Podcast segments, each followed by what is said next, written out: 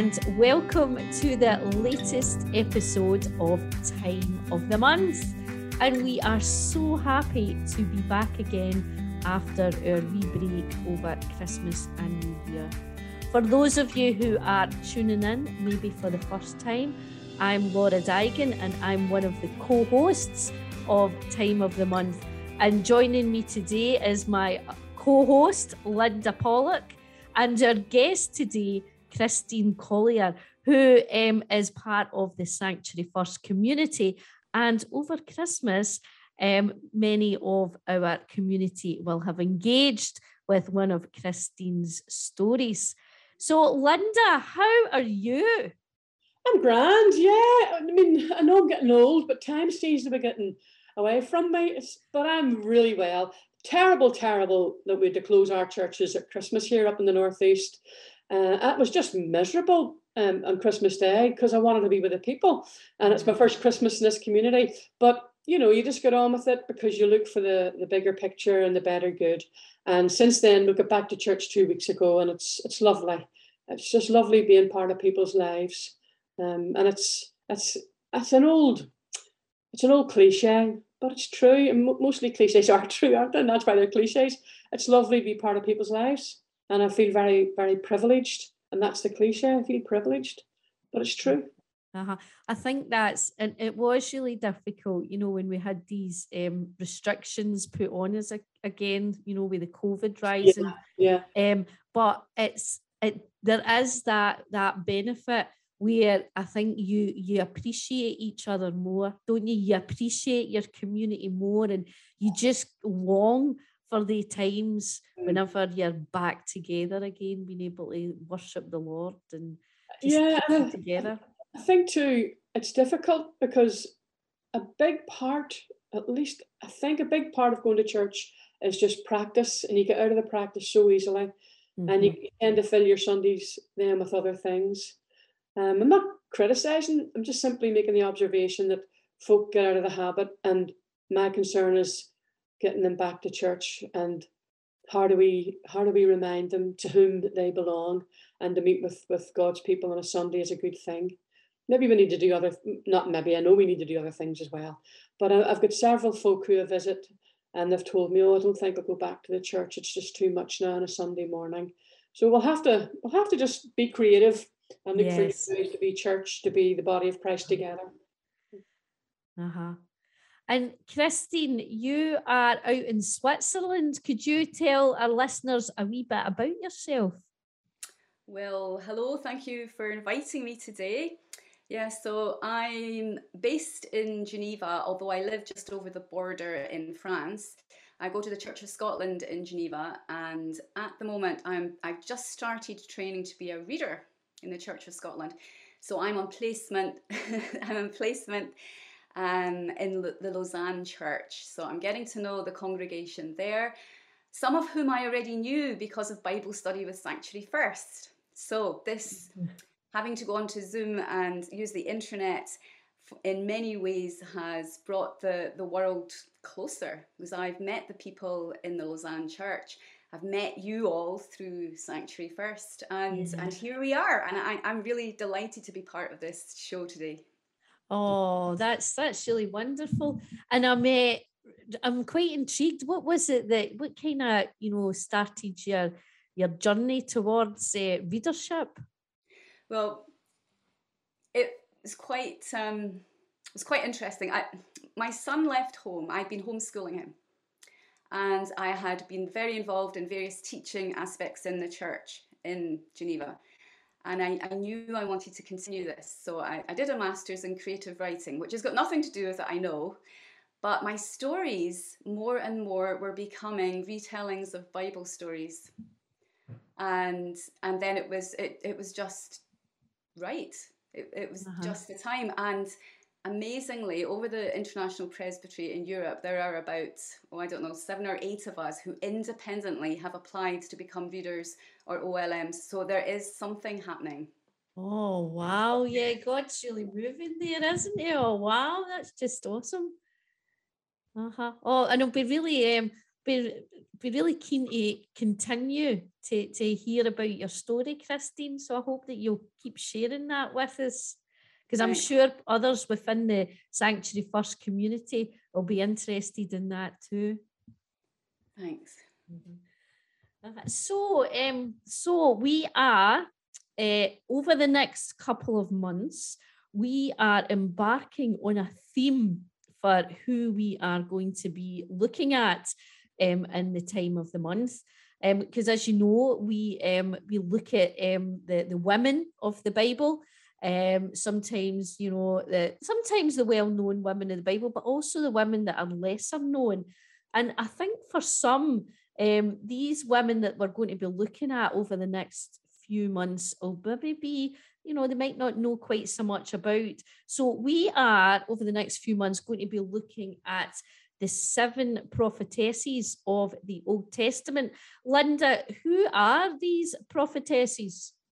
Well, in the Jewish tradition, they're recognized as Sarah and Miriam and Hannah and Esther and Huldah and Abigail and Deborah.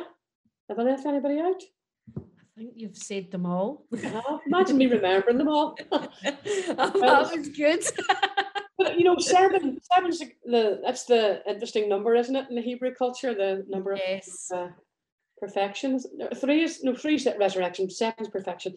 But I, I was looking up um, about these women, and it's really interesting that in the, the Midrash or the Talmud and the the old Jewish uh, readings and reflections, the teachings of the, the rabbis, there are only 23 righteous women. That's and, uh, it. yeah, 23, dear heavens. Um, so I, I, think that that frames for us number seven, the number 23, just how uh-huh. women are regarded. And not um, I'm not saying that they're not respected. I'm saying that they're um, they're they're put into a box, I believe, and mm-hmm. Uh, the box is rather con, con, constrained and tight. Um, uh-huh. And I think today we're, we're going to look, if we can, at three of those women Hilda, Huldah, Abigail, and Miriam. Miriam, yes. So we're going to start with Miriam, who is probably the, the most well known of those three. Um, mm-hmm. Could you tell us a wee bit about Miriam? Linda? Well, yes. So if you want to look up about Miriam in the Bible, go to Exodus chapter 1 and 2 and then Exodus chapter 15. And what we, we learn is that she's unnamed actually in, in the chapters 1 and 2 of Exodus, but we know she's the big sister of Moses and the sister of Aaron. And what we learn is that she was by the River Nile following the decree of Pharaoh that all Hebrew newborns, newborn boys were to be drowned or, or killed she her mommy put Moses into the wee basket. We all know the story from childhood, and the basket made of reeds from the reed, the reeds of the river. And Mir- Miriam watched over Moses, and just to see what would happen to him if he wee basket floated away, or in this case, Pharaoh Pharaoh's daughter came and found him, and she took him. And the the, the midrash actually says very very quickly, immediately uh, Miriam went to the princess because the princess observed that he was a Hebrew boy. He would have, she would have known because of his circumcision. And so Miriam said right away, Well, I find a Hebrew nursemaid for him, which is really interesting because the Pharaoh's daughter, I don't think, would have cared either way, especially in light of the fact that her, her father had said, Kill them all. Um, but it was important that Miriam inserted very quickly, I know uh, I'll get a Hebrew nursemaid. And of course, she went and got her mommy and Moses' mommy. And so there, these strong women were nurturing the, the boy from, from his infancy. So the next we hear about Miriam is in chapter 15, when we hear that she's leading a dance. And I love that. I love that she's dancing and having a good time and beating a drum because Pharaoh and his army have followed the children of Israel out of Egypt, uh, gone back on their promise to let them go free. They've gone through what we call the Red Sea, but it's known as the Sea of Reeds properly. And God has opened the sea, the children of Israel have crossed over it, and Pharaoh and his men come in the chariots. And of course, the water swallows them up again. And remember, in, in Hebrew culture, water represents immense fear and terror, it represents the underworld. So water is, is a fearful thing for the Israeli Israel children of Israel to go through, but they went through it because God told them to. And God parted the water. And then, as a part of the, the victory song, she dances and sings, The horse and rider have been thrown into the sea. And there's, there's and I think that there's some commentators say, oh, well, no, Moses, Moses was doing that, not her. But I'll go with Miriam this time. And that's it in a nutshell. She's also famous for her well and for contracting leprosy as a punishment from God. But I'm sure we'll unpack this a bit further as we continue our conversation. Yes. Uh-huh. So Christine, what were your what what are your like initial thoughts about um Miriam whenever you were reading about her? What what were your feelings about her? Because you're a writer and and I thought that you would be quite, you know, you you could get into your head. Hmm. Well, I didn't realize she was a prophet until you asked me to join this this meeting. So I thought that that was interesting. That throughout my Sunday school and teaching growing up, I didn't know that she had that position.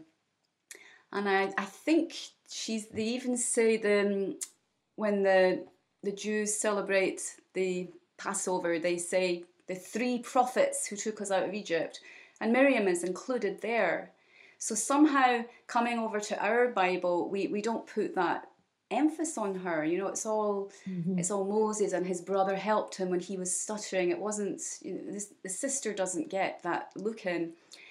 So um, I thought that that was interesting. And then when she has the when she's struck with leprosy, you know, why why did that happen? So mm. I I think my reading of it is that she was a bit jealous of Moses because she says, "Didn't we prophesy as well? It wasn't just Moses doing all that, and and um, and God gives her leprosy. It's not clear if He gives the leprosy to Aaron as well.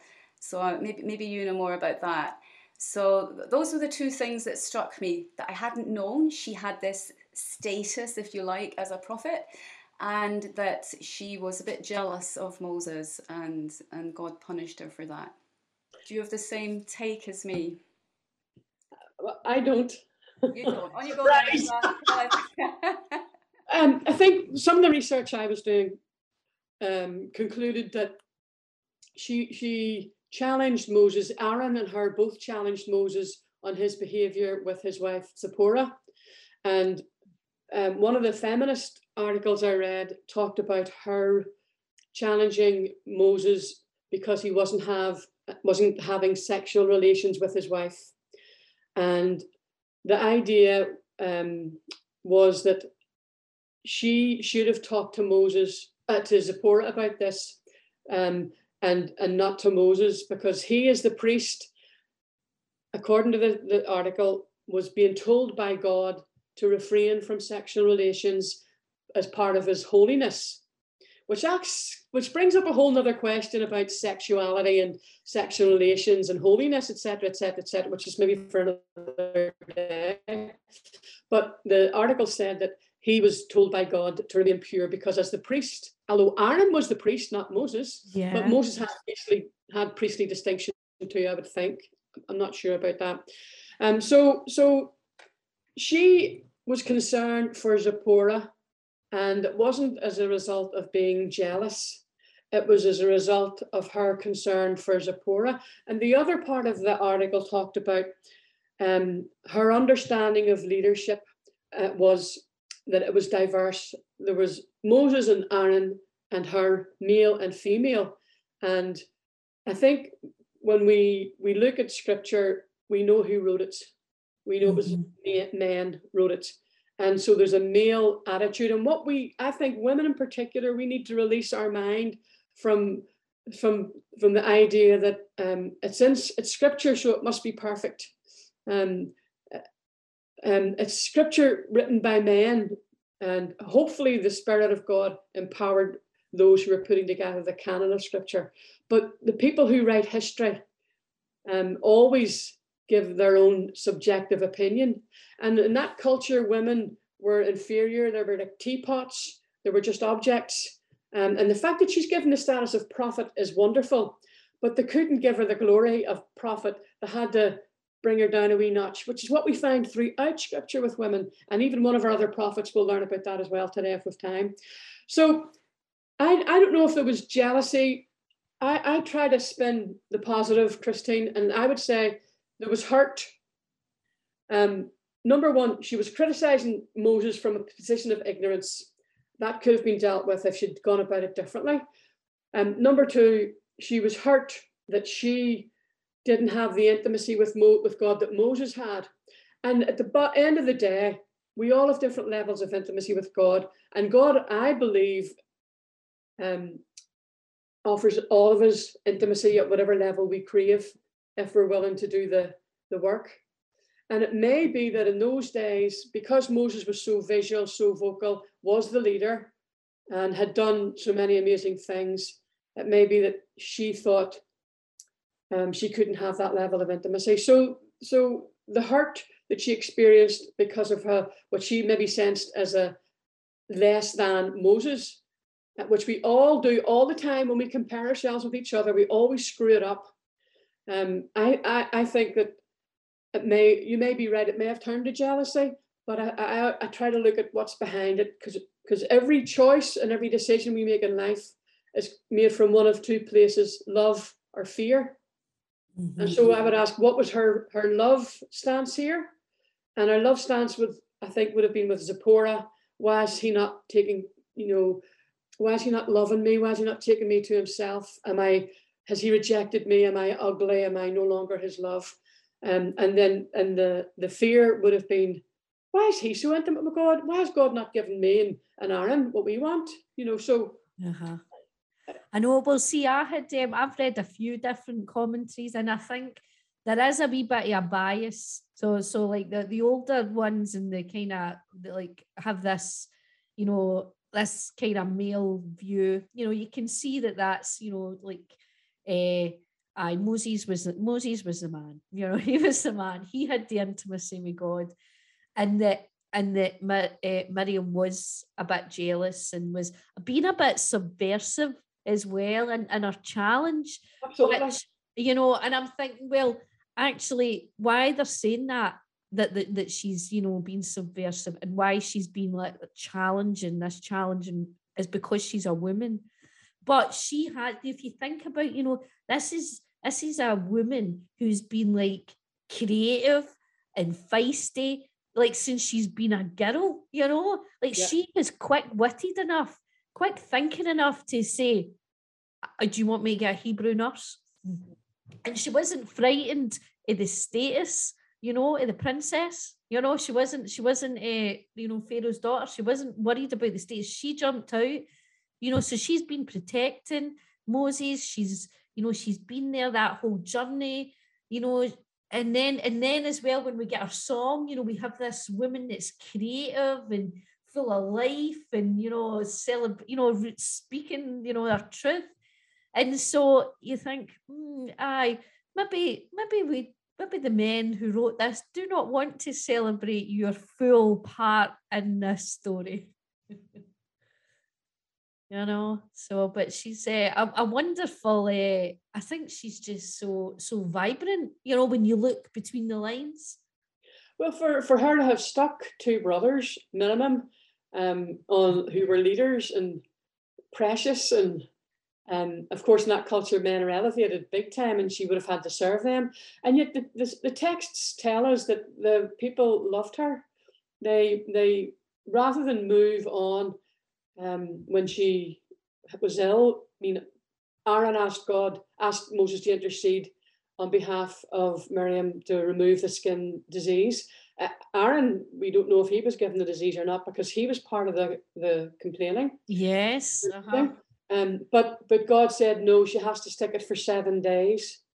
Um, but the people didn't want to move on in their journey. They loved her enough to say, let's wait. So there were there were leadership qualities there. Mm-hmm. And, and I think that's that's the beauty of, of of of team leadership, you know, because Moses can't be right all the time, nor can Aaron, nor can Miriam. And the three of them will bring very different offerings of leadership and styles. And I, I love that the people said, no, we'll wait here for Miriam until she's well. Yeah. Oh, yes. Oh, Christine, would you like to add anything else about Miriam before we look at our second um, prophetess?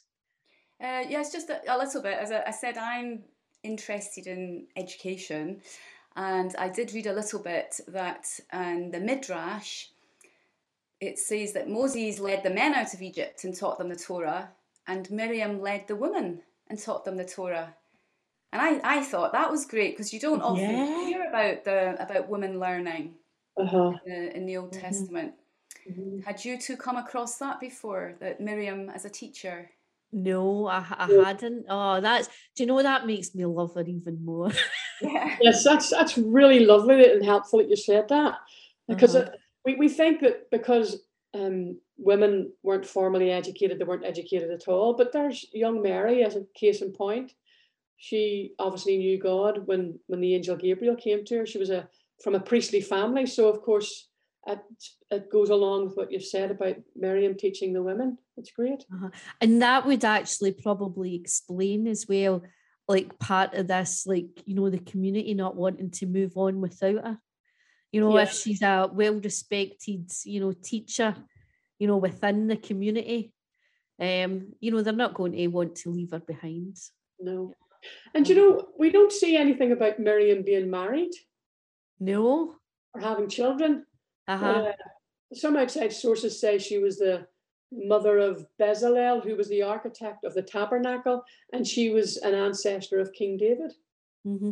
And that's it's that's a really interesting point, Linda, because if we look if we think about the other two women that we're going to look at, they are quite defined in the Bible by who they're who they're married to, you know, yeah. and who their you know sons are. Yeah. Um, but that that's you know so so it's as if like you know yes like Miriam's uh, you know she's got Moses on one side and Aaron in the other, but she's a woman in her own right here. You know she's not defined by who who her husband is or if she's you know produced any children. Yeah, and I love too that this song that she sings is it belongs to other songs like Hannah's song like Deborah's song, two of the other prophetesses, um, like Mary's song.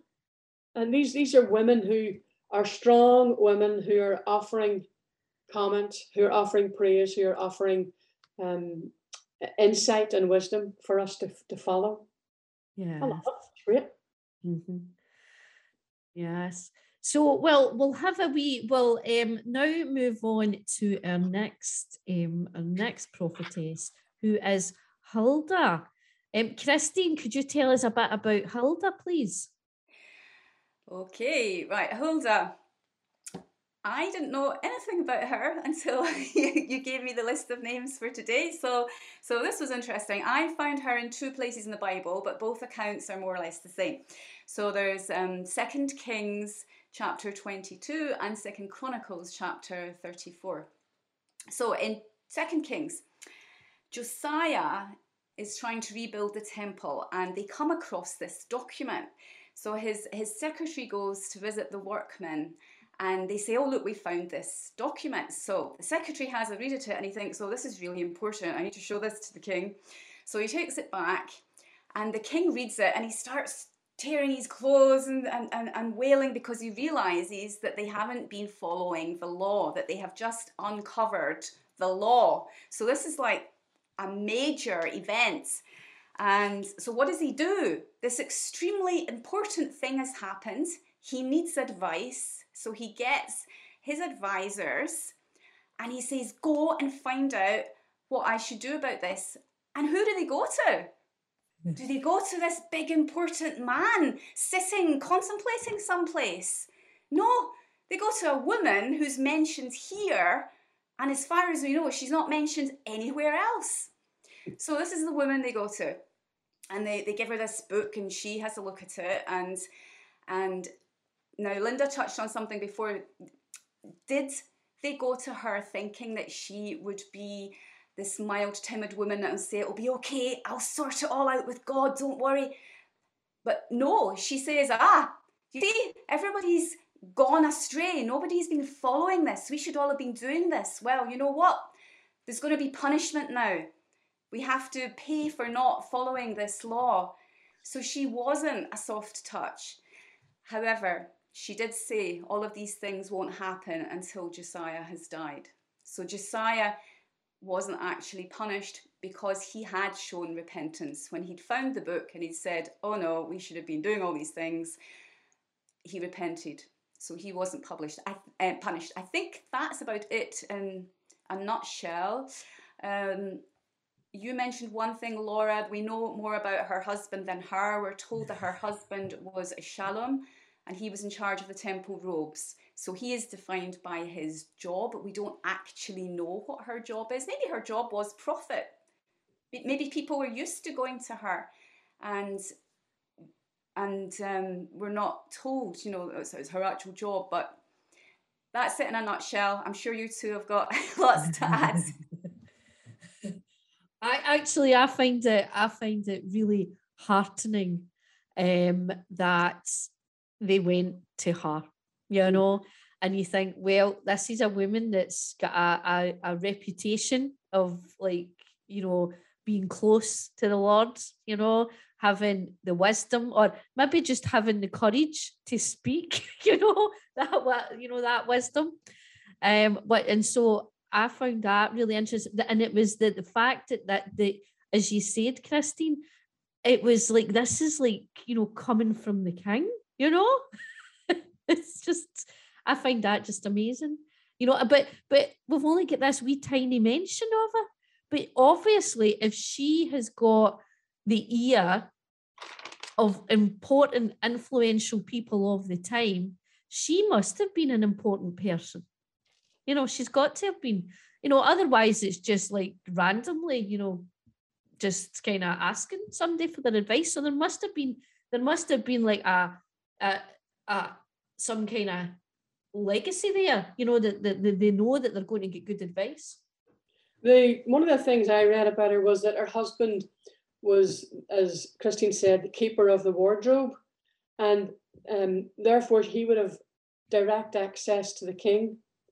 And um, when you have direct access to the king, you have his ear. And he was a youngster when he came to the throne. He was only eight, um, and he was 26 when he found the, the scroll was found. And so I think that he, Shallum, may have talked to his, his king about his wife. And also, I read somewhere else that where she lived, she was in what was known as the scholars area. So there's some understanding that she may have been a scholar mm-hmm. which um, enhanced her reputation as a prophetess. Um, so, so th- there, there maybe be a wee bit of background as to why she was chosen and not because she was a peer of Jeremiah and Zephaniah. Now, come on, everybody knows particularly Jeremiah um, and some of the crazy things he did. So maybe, so maybe, maybe Josiah thought, you know, I'll go to the woman. I'll go to the. She'll be softer. But but interestingly, if a true prophet would not say, "Here's what I think," they would say, "Here's what I believe God's giving us. God's mm-hmm. telling us." So maybe Jeremiah would have doled out the same punishment on Zephaniah too. But it's quite it's quite curious, you know. And actually, there are gates. You know how all around the city of Jerusalem there there were gates, and there are gates called the Huldah gates which takes you into the area where the College of, of Scholars was in the, the temple area. So maybe maybe she wasn't just um, uh, uh, known for her religious or I don't like the word religion, but you know what I mean, for her her intimacy with God. Maybe uh-huh. she was renowned as being a like Miriam we said a few minutes ago. Mm-hmm. Educated the women, maybe she's standing on the shoulders of Miriam as a wonderful teacher. And there are so many even today, wonderful scholars, biblical scholars, theological scholars who are women, who have stood in the shoulders of other women who were never acknowledged or recognized. Uh-huh. So, I mean, it seems to me that, that Huldah, Huldah was an incredibly, incredibly wise, wise woman. Um, and her name, I was looking up her, the meaning of her name, and there's two meanings. One is to continue or to abide. Um, and that I think is a lovely understanding of her name because, in the face of perhaps dismissal by, by male scholars or priests or, or Pharisees, whatever, she she continued to be faithful with the prophetic word and with her teaching. But then the other side of the coin is her name can mean weasel. And Ooh. some yeah, some of some of the stuff I was reading in Midrash was saying that they named her that because um, it was an insult to her because when Josiah sent his his little team along to consult her, she was disrespectful to Josiah, and instead of saying, "Tell the king," she said, "Tell that man." And I suppose it depends on what her tone of voice was. Tell that man, that man, that excuse of a human being, you know. so they, named, they nicknamed her Huldah because it was she's a weasel, you know. Oh, I don't know. I mean, uh-huh. we're, we're, again we're speculating. You pay uh-huh. your money, make your choice, don't you? And and I also read that well, Jeremiah um, prophesied in the marketplace to whosoever, and Zephaniah prophesied in the synagogues. Um, Huldah prophesied to the women. So there again, this pattern, um, women for women, men for men. I, I don't know. You tell uh-huh. me. Uh huh. Well, I picked up on what you said, Linda, about the tell that man. So in my translation, it says uh, it does mean it does say the king, tell that king, tell the king. But in the NIV, it had said tell that man. So I picked up on that as well. But I didn't know about the weasel thing. I just thought that she was someone they respected and that she she didn't think herself above the king, but mm-hmm. she thought necessarily, but she thought, well, we're all the we're all the same. She didn't treat him any differently. So mm-hmm. she was going to be as honest to him as she would be to anybody. That's that's how I read it. But I didn't know about the weasel thing at that time. uh, that, that was just a wee thing from the midrash, and it's wonderful to read all these extra stories and that have been woven around um, a text, a brief text. Yeah, yeah. I think it's easy for us to. I say this all over and over again. I'm like a broken record. We impose so much upon the text. And my old um, Hebrew guy um, used to say, All you have is a text. All you have is a text. And I think that we have caused wars and had crusades by what we've imposed upon the text. Yes. And it's important that when we do add and subtract and weave, because I, I love, like you, I, I retell Bible stories. And I, I love doing that. And I think we just need to be very conscious um, that this is a weaving or this is an imposition, and and ask the Spirit of God to to um, help us in our reframing or our understanding or our exegeting, help us to uh, be open and to accept that if we've gone too far or and, and correct it, you know, just mm-hmm. to be mm-hmm. wise with scripture.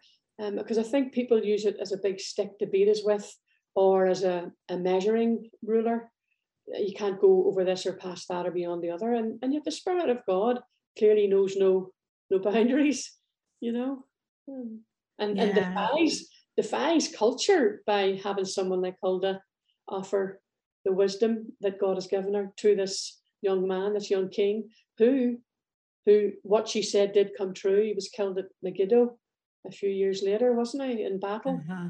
against yeah. the So that's mm-hmm. fascinating stuff. Yeah, it really is. It's just uh, and and do you know it, like I had never really until until today, well, until I had like, you know, before we were preparing for this, I hadn't really thought much about Hilda. But I find myself actually since, you know, kind of exploring her, you know, really, you know, thinking, oh, actually making me really think about the other women that we only get these wee snapshots of you know, and just be like, oh, it just widening actually, reframing like how I how I view them within, you know, the scripture. Um, and so it's lovely just to it's like, you know, the, the like Miriam and Hilda, they might have been teachers for uh, like women of their day, but it's like they're still teaching yeah. them. Wonderful. Yeah, I love it. I love it. I love that we have so much still to unpick and unlearn and learn from from their wisdom and their insight and from often what's not said as yes. well as what's said. You know, uh-huh. again, the history writers, isn't it? Yes. Uh-huh. So um, we we can um, look at our third uh, prophetess, who is Abigail. So, Linda, can you tell us a wee bit about Abigail? Yes, Abigail was um, married to a man whose name means fool, Nabal. And when David was in hiding in the wilderness uh, from King Saul, he was he was anointed king But remember, he went into hiding for about seven years because Saul was trying to kill him, and he had his, his army around him. And from the story of Abigail, we learn he had about 600 warriors with him at this point. And Nabal was a, a, a rich farmer, and he had his men shearing sheep and looking after the sheep near where David was in hiding. And of course, it's easy to steal sheep and cook them and have your dinner, but David wouldn't allow his men to touch the sheep or the shearers and offered protection. And there's, you know, the wilderness is a place where there's robbers and, and highways and byways where you can be just taken advantage of. But David protected Nabal's men. And then it came time for feasting, a celebration, and David sent word to Nabal saying, Look, come on, we looked after you, you look after us. Send us some food, give us a couple of sheep, we'll, we'll cook ourselves a meal. And of course, Nabal said to his to David's men, "Get a grip. Who do you think you are? You're nobody." And and it's interesting the way it's all written in Hebrew, that he's questioning David's authority. David's a nobody, but really David's the king, the true king. And mm-hmm. so Nabal sends them away with a flea in their ear. They go back to David and David, of course, he's, he's rightly upset and annoyed. So he gathers 400 of his men, leaves 200 behind with the, the belongings that they have at the camp and the women and the children, and, and then heads out. And he, it's interesting too, because he says, gird up your sword. Now, the, the Hebrew word there for, for girding up means strap it to your leg three times, which indicates that they're going into a rough battle. There's going to be moving and jostling. And so they, they need the sword to be safe and strapped securely. Mm-hmm. But meanwhile, while they're doing all this, one of Nabal's servants goes to Abigail and says to Abigail, Here's what's happened. Now David's coming to kill us. So Abigail is renowned for her wisdom. She's also was renowned for her intelligence and her beauty. So she gathers a few of the servants together and puts together a picnic on mammoth, of mammoth proportions and goes out on a donkey, which is significant too, I think, because when you're on a donkey as opposed to a horse, the horse is a sign that you're coming to do battle. The donkey is a sign that you're coming in peace. So Abigail comes out and meets David and bows down low to him, gets off the donkey and runs to him, the text says. Um, and it's in 1 Samuel 25, if anybody's interested. And she bows down low and says, Look, I'm really sorry. Just like my husband's name, he is a fool, he's well named forgive us. Here's a feast. Don't don't don't kill us. Don't kill don't kill him. He's a half-wit. And of course, David is taken with her beauty and her intelligence and wisdom. Um, and he listens to her and he says, Okay, then we'll have a feast. You go away back safe and sound. She goes, goes back and says to her husband, By the way, pal, he was drunk. So she didn't speak to him till the next day. By the way, pal, you've I've just saved your bacon here. And David's not going to come after us. You have no clue what you've done. And the text says he turned like a stone mm-hmm. and then took to his bed and died 10 days later. David heard about this and remembered, oh, she's beautiful, she's clever. Um, and she basically, he sends one of his courtiers to her and says, Come on, let me court you and be my new wife. And the thing is, Abigail um, would have inherited Nabal's wealth all that he had. So she would have been very rich in her own right. She was she had five handmaids. That tells you she was a person of status and affluence. Mm-hmm. So it's it's very interesting, you know, that these two, because uh, David, of course, was renowned for his, his handsomeness as well, wasn't he? Yeah. These two uh, attractive people come together and and produce uh, a marriage. So mm-hmm. that, that's it in a nutshell. Uh-huh. I don't think I missed anything. So, Christine, what's your impression of uh, of uh, Abigail's actions? You know, what, about her going and doing this? Well, I um, Linda's Linda's said uh, a lot of the things that I thought. What struck me most was her diplomacy. She was able to, as you say, go on a donkey, and she went out on her own. She didn't take her five handmaids with her, so she went out on her own to meet David and apologise. And I think she she lay down, didn't she? So she prostrated herself uh, to show real humility. Um, but I did wonder, was she really humble? or was she very diplomatic and canny? now, we, we may never know, but I saw a lot of David's attributes in her. They're both intelligent, they're both good looking, they're both diplomatic. She had authority in her household, so it was her husband's servant came and went, You'll never guess what your husband has done now. And she sent her husband's servants to to David with this big picnic, as Linda called it. Hmm. So she had authority in her household. So we imagine women as as not having much say in that time in history, but she did have a lot of say in her little world. So her and David were very well matched. So I am inclined to think, well, he was a bit de- devious. Was she being devious here? Does it matter which she was? But th- those were my main thoughts, Laura. Uh, yeah, I thought that she was actually probably. I thought she was. Um, I I thought she was very smart. you know, really think like, how am I going to win this guy over? You know, how can we stop this? And also, I read somewhere about how it's like a kind of reversal against, um, you know, with the story uh, a Bathsheba and her husband. Yeah, yeah, mm-hmm. yeah. Mm-hmm. And so you know, David comes out really well, you know, in this story. I mean, he, he comes out really well. He's one minute he's, I'm assuming he'd be dirt poor living in the wilderness begging for food if he's asking for a couple of sheep. But then he gets he gets Abigail to be his wife, and she has all the, the wealth and inheritance of Nabal. Yes, so, you know, a bit of canniness in both of them there, isn't there? Yes, yeah. uh-huh. there, there really is, and it's um, it's uh, and and like, but she she does uh, see, say that you know he's the true king Yes. You know, uh-huh. You know, and I think that, she realizes he's anointed of God. Mm-hmm. Um, yeah. And that must have that must have been common knowledge around the, the parts, you know. It's interesting. Uh-huh. I because I had thought that that was that was an a, an interesting point because I'm thinking that is this is she being like guided in this or is this like a rumor you know that you know and it's like well we need to get on side with this guy aye aye. I, I looked at that as well, Laura, because I wasn't sure why she was a prophet. I wasn't sure what made her a prophet. So, do her words to David, do they uh, echo or are they a precursor to what Nathan's prophecy was in Second Samuel? That that's I I found when I was looking of why is she there as a prophet.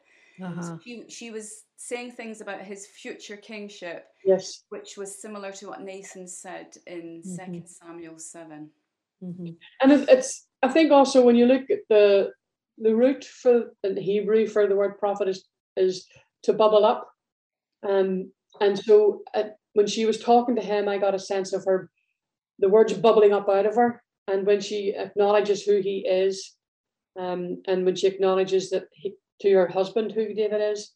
Uh, there's a often we think prophecy is telling the future, but it's not. It's it's telling. We're compelled to tell what God has told us.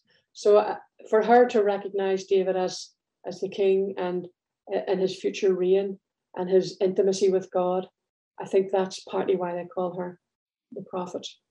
So thank you're right. Thanks for that, Christine. Yeah.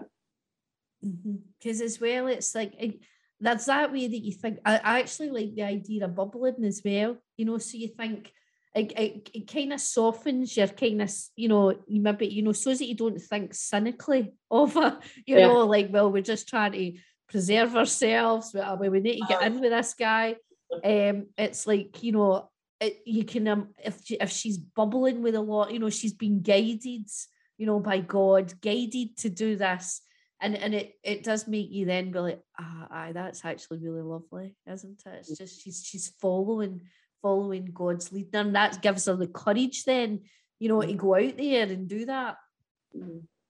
aye.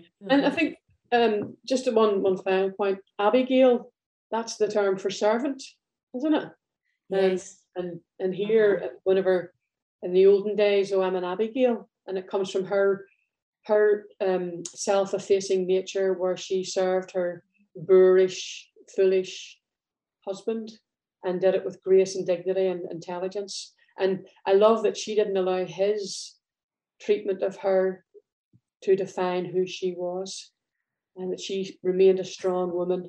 She remained uh, an insightful, intelligent woman who listened for God and uh-huh. who delivered, who delivered the words uh-huh. of God. And, and that again, that kind of lets us see that actually maybe there she was a woman of integrity then, you know, by not allowing, you know, because you think if, if he was really that awful, you'd be like, oh, let just just let David do what he wants.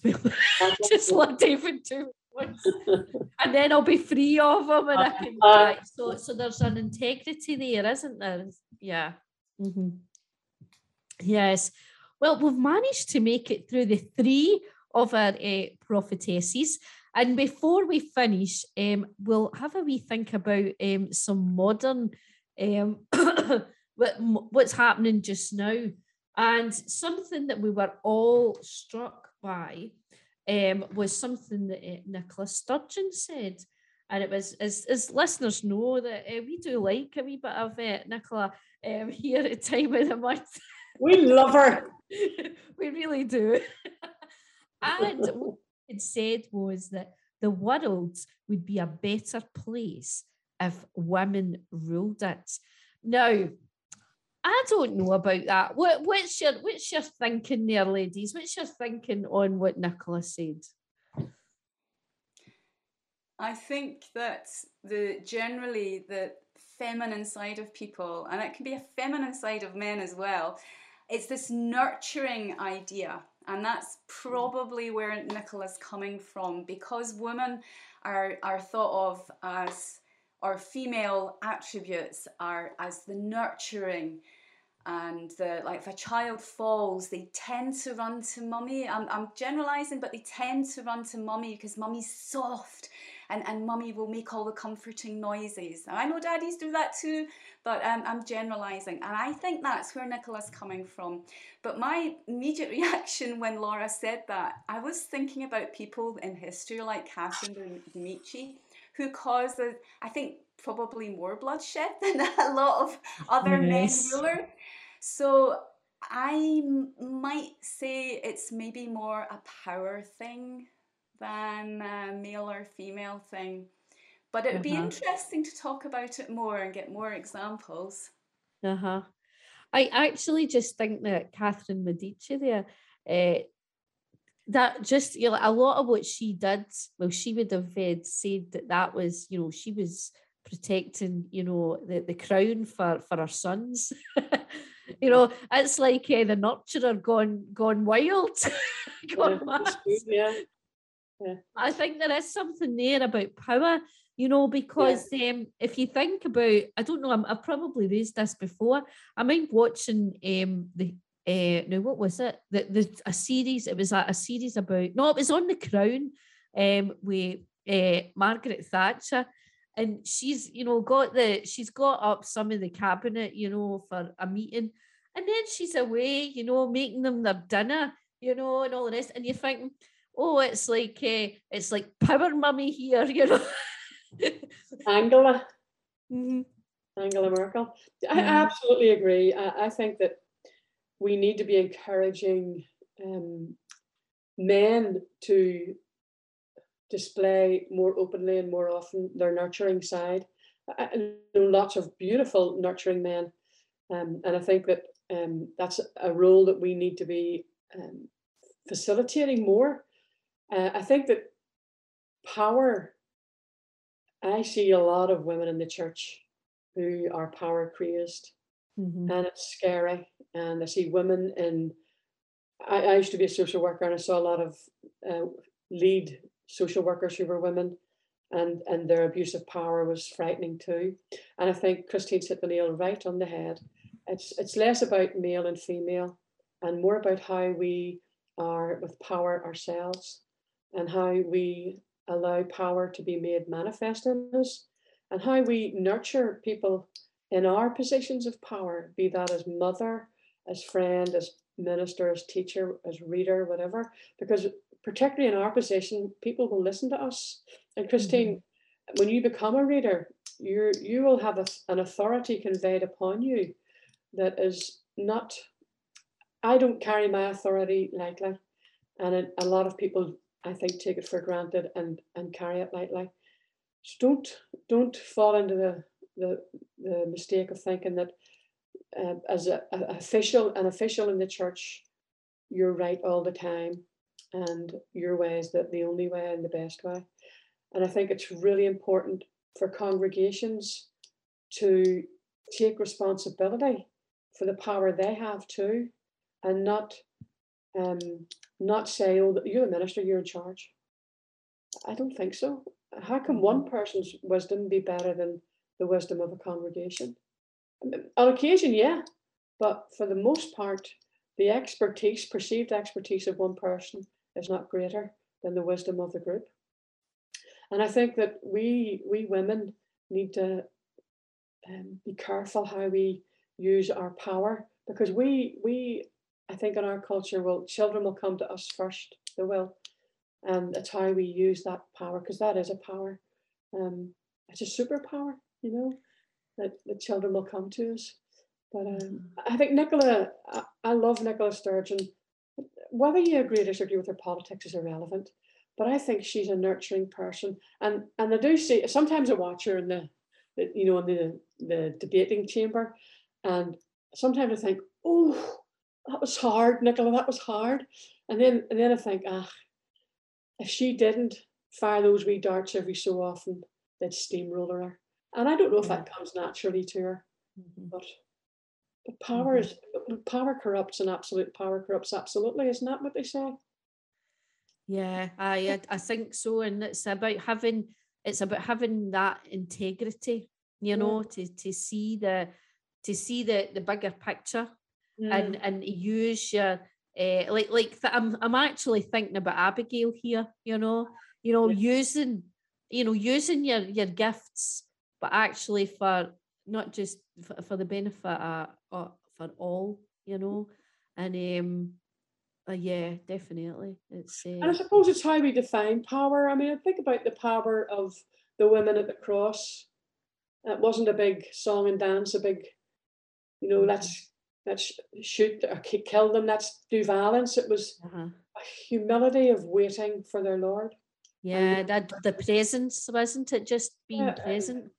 Yeah, so their their power was very different to the power that Peter wanted to when he cut off the, the ear of the, the slave in the Garden of Gethsemane. Mm-hmm. You know, mm-hmm. and I think it's it's how we're, we're viewing power, presenting power, embracing it, and and modeling it because power can be modeled and remodeled. Um, and I think it's important, especially women. We we challenge power and and the what's the word the mold yeah what power is you know uh-huh I, I think that that's that's really important. You know, like and myself, you know, from coming from the business world, know like so many women that felt that they had to be aggressive, felt that they had to, you know, they would throw, they would throw you under the bus, you yeah. know, for, for their own gain. Men in skirts. Yeah, and it's you think, but but you know, what about us standing together? What about us working yeah. together and supporting each other and encouraging each other? Nope, you know, it's no, we'll throw you under the bus, and that's where you know I think we need to really think about what is power and the responsibility that it, that entails and how we'll lead in, in an inclusive way and that you know really and is compassionate mm-hmm. i think too like mary magdalene she was subversive in how she used power you know and i think of, of bridget who was the abbess of the um, male female um, what do you call a male and female monastery and nunnery, whatever it was called, uh, that, that community uh-huh. Followers of Christ Jesus. She was the leader of the men and the women. And that's a whole other story, but her, she held her power beautifully, you know. Mm-hmm. And, uh, and I think of Julian of Norwich and how she held her, her power was immense. And throughout history, we see women who held their power differently to the way maybe a lot of women do today. Mm-hmm. And yeah. weren't afraid to, to subvert the systems. Um, could you imagine if our if, if the women in our church stood together and subverted the power bases in the Church of Scotland. oh, I know what would happen. oh, I think we've got so much to learn from um, those who have, you know, gone before us. You know, it's uh, uh-huh. so. Thank you so much um, for joining today. And this has been a really interesting discussion, and uh, thanks to our listeners um, for for tuning in and listening to us. Um, and Christine, you are an avid listener. And so, how's the experience been for you being part of the podcast? Well, I really enjoy the the different people that you bring in. I like you too as well. Don't get me wrong. I really, I really enjoy that you that you look out and you bring in people from really different backgrounds with different perspectives on things. So it's it's it's really nice. Aye, oh, that's yeah. great. Well, thank you for coming in and um, sharing your thoughts with us. You've really blessed us um, today. You really well, have, and given us lots to think about. Thanks so much for having me. And if anybody else wants to come and join us, give give Laura a wee shout or give myself a wee shout. You're most most welcome. And Christine, we'll have you back in a few months' time. Yes, definitely. Uh-huh. Thanks. Uh-huh. Uh, so, everyone, thank you so much um, for joining with us today. Myself and Linda will be back again in a month's time talking about some more of our prophetesses. Um, and uh, we will, uh, yep, we'll be back then and we'll look forward to joining with you all. And until then, take care and happy listening. See ya. Bye.